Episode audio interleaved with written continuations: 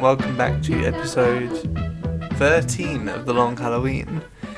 I'm your host, Aoife, and I've just watched Adam Sandler's Hubie Halloween for the 13th time in a row. And it was it was a slow one again, but defi- definitely better than it was yesterday. It it dragged, but I think partially because I managed to get up at a normal time. I've still got day ahead of me. It's it's like there are several hours of daylight left before I the the night the night just comes. The wintry Scottish night begins. And um what else was I gonna say?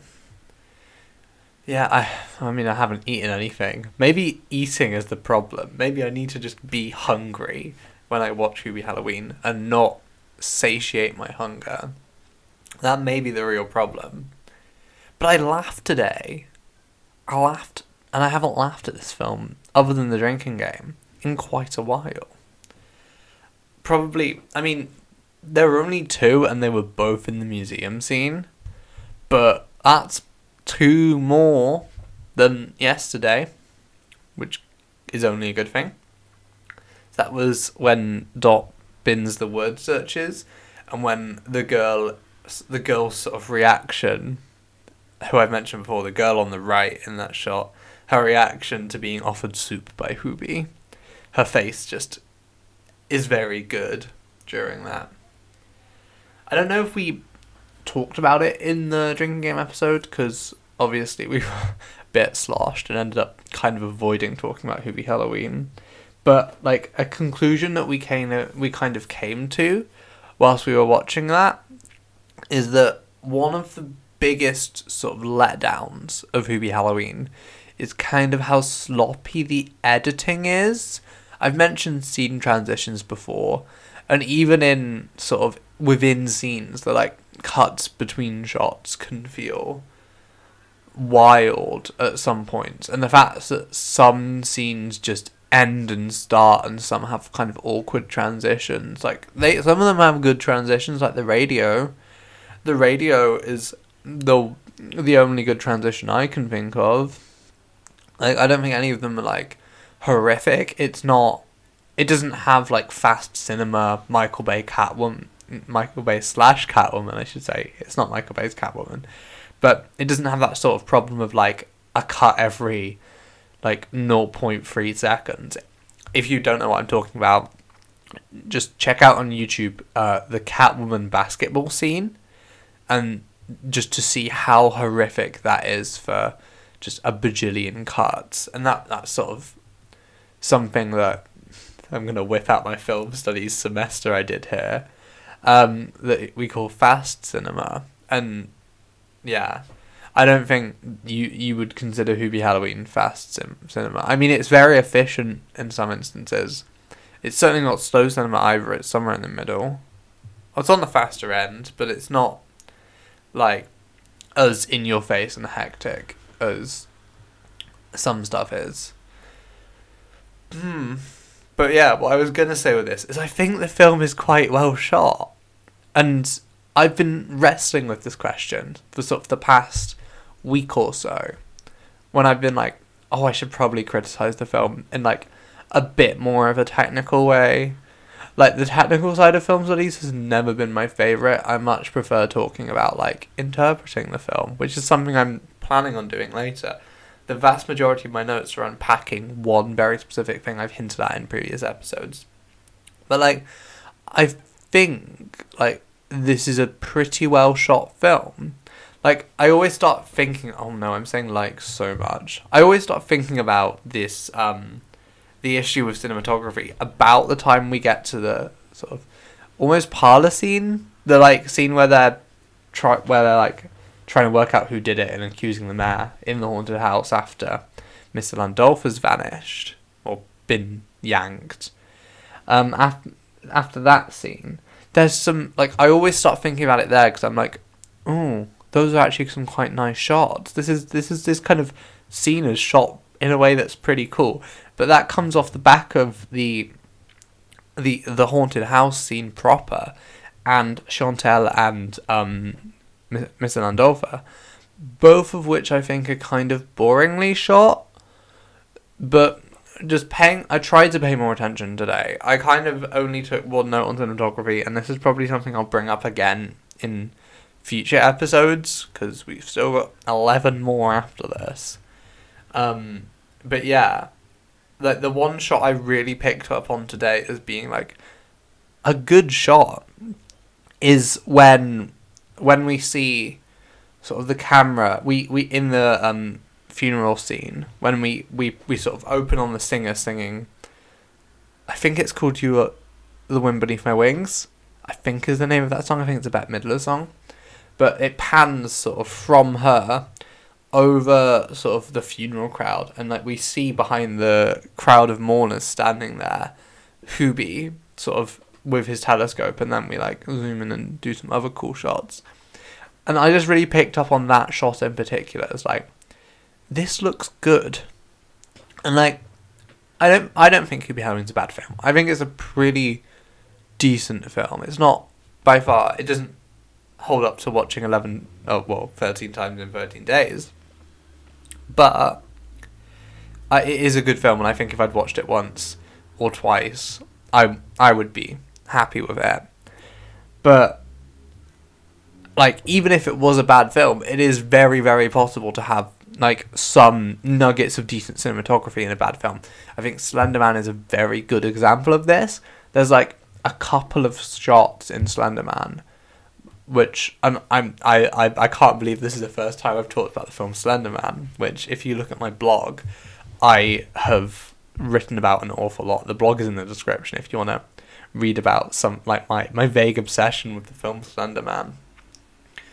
But that has some like really really cool shots and I won't spoil Slenderman here. But like yeah, there's just one shot where like one of the characters comes out of a dream and sits up, and it's like shot in a like really. I don't know if it's unconventional. It's like a.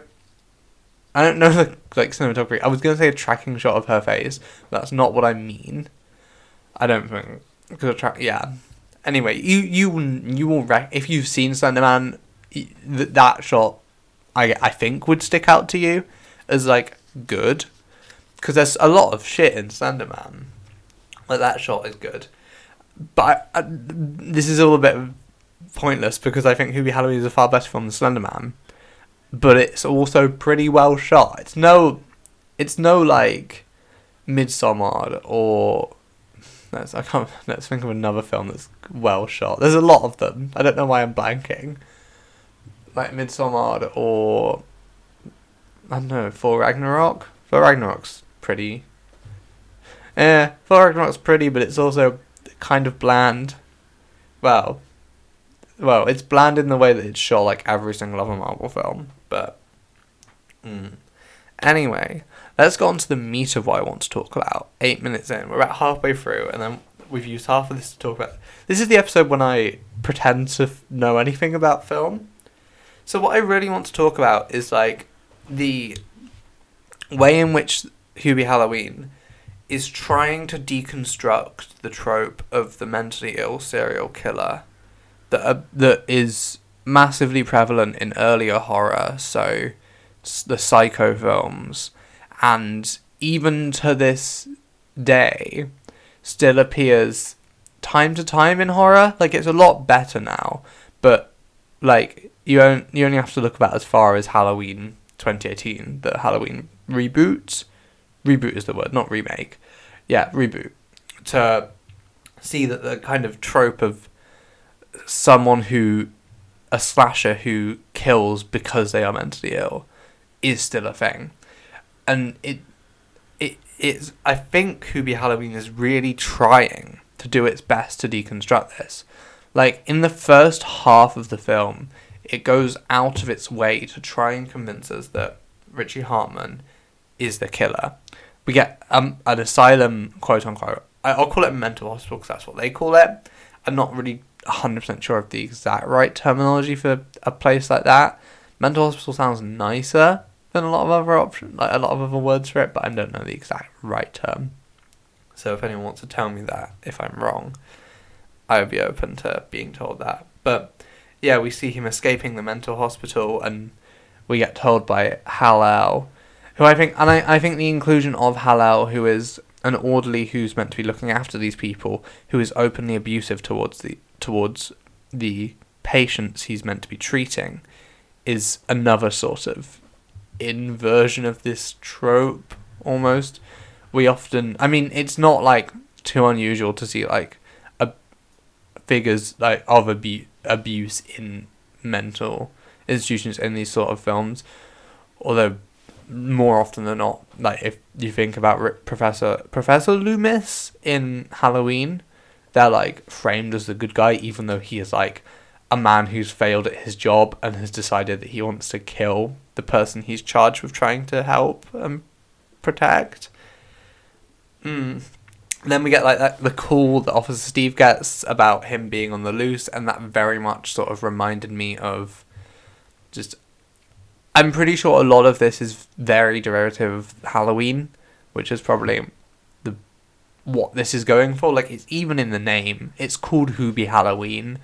I don't know whether or not that's meant to be kind of a riff on Halloween, but it's definitely going for that. And then we get the the scene on the street with all the kids going out trick or treating. Trick or treating. That was very West Country me. Trick or treating. My true accent showing. They go out trick or treating, and um, we see um, Hartman find the pig mask on the floor and pick it up. Now it's been a few months since I watched Halloween for the first time, but I'm pretty sure there is a scene in the first Halloween film where Norman, not Norman Bates, what's he called? Mike Myers, Michael Myers, finds um uh, his iconic mask on the floor and picks it up and puts it on whilst all these kids are out trick or treating. I'm pretty sure. Then we get like the the looking. We also get the looking, the standing outside Hubie's house scene, because we know that he was childhood friends with Hubie, and we get the looking over the fence scene. Although that comes kind of at a point where, so, like the the, it's starting to become obvious that it definitely isn't him. And then I think this culminates in Cookie and Danielle meeting him on the street, where the at least musically, the the um non-diegetic music very much conveys the idea that he's a threat to them, when in reality he's just shown them a shortcut to get back home.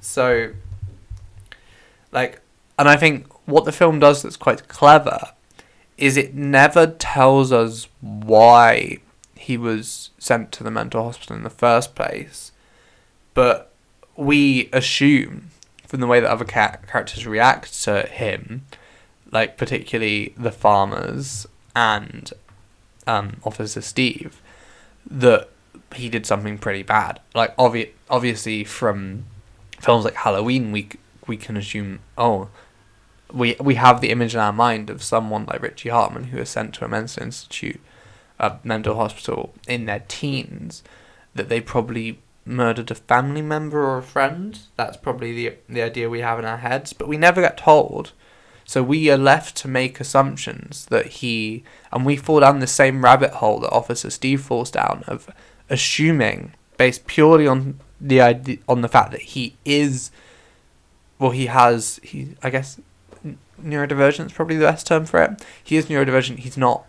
He has a history of mental illness. Um, that he is out to kill people when in reality he's he's out for quite no, a noble reason. He's come to try and get his friend to come back to the to the hospital with him, which is extremely noble given the the the limited amount that we see of how they're treated there in what looks like a prison.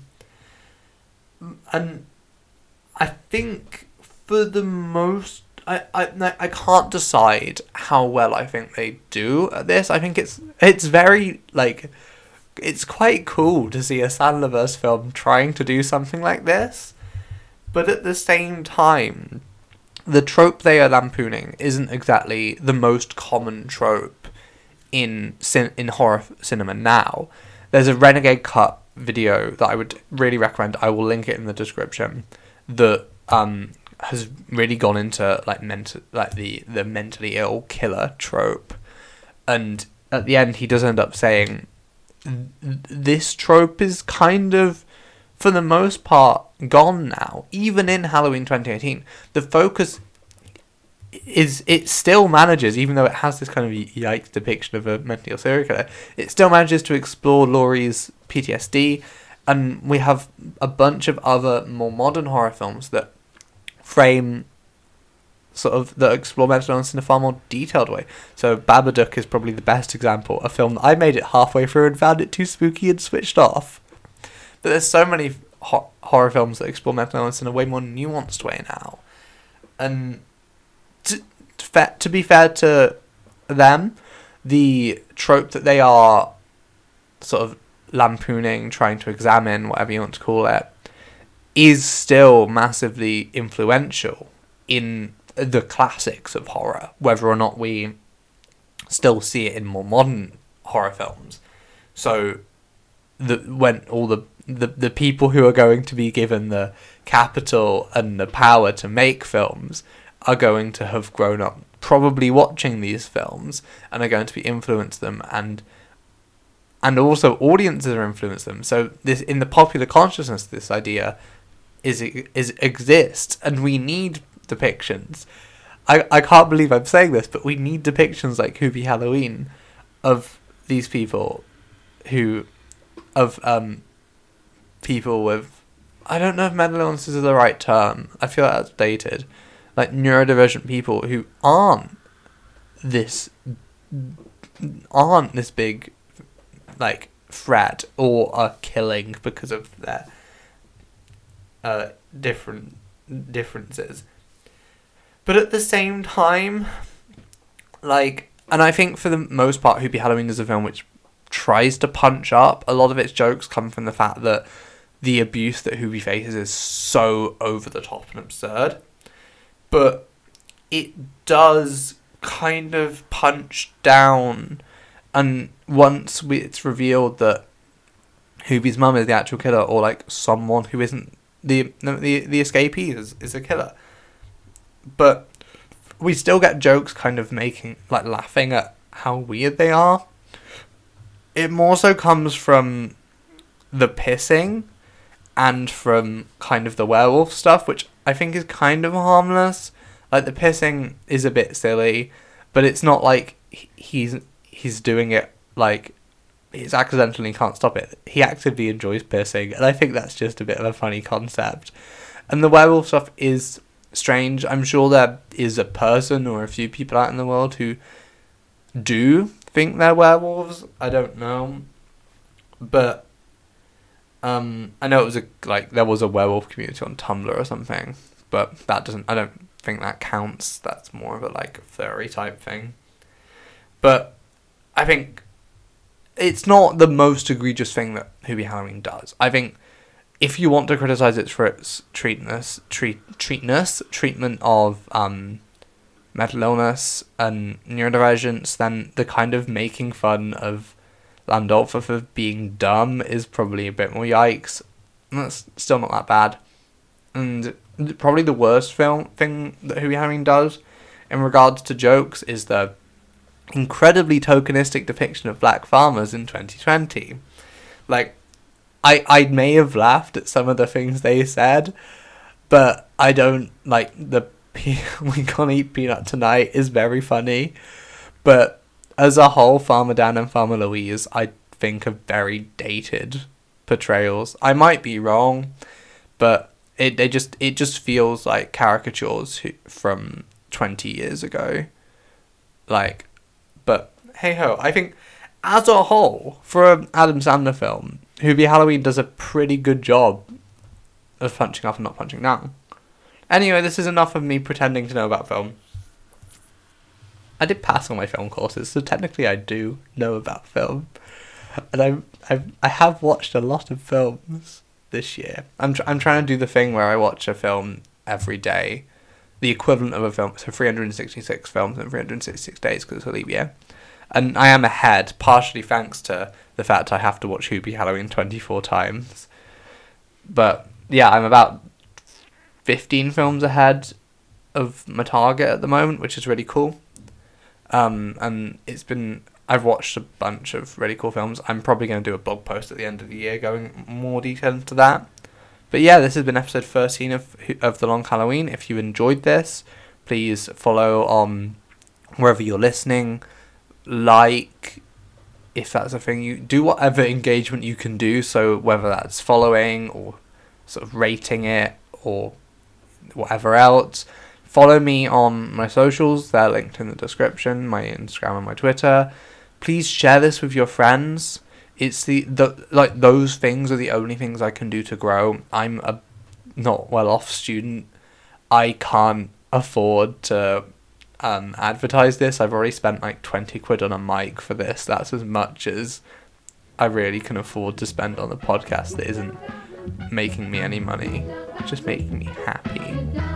Um, but yeah, this has been episode 13. 11 to go. we're, we're getting there.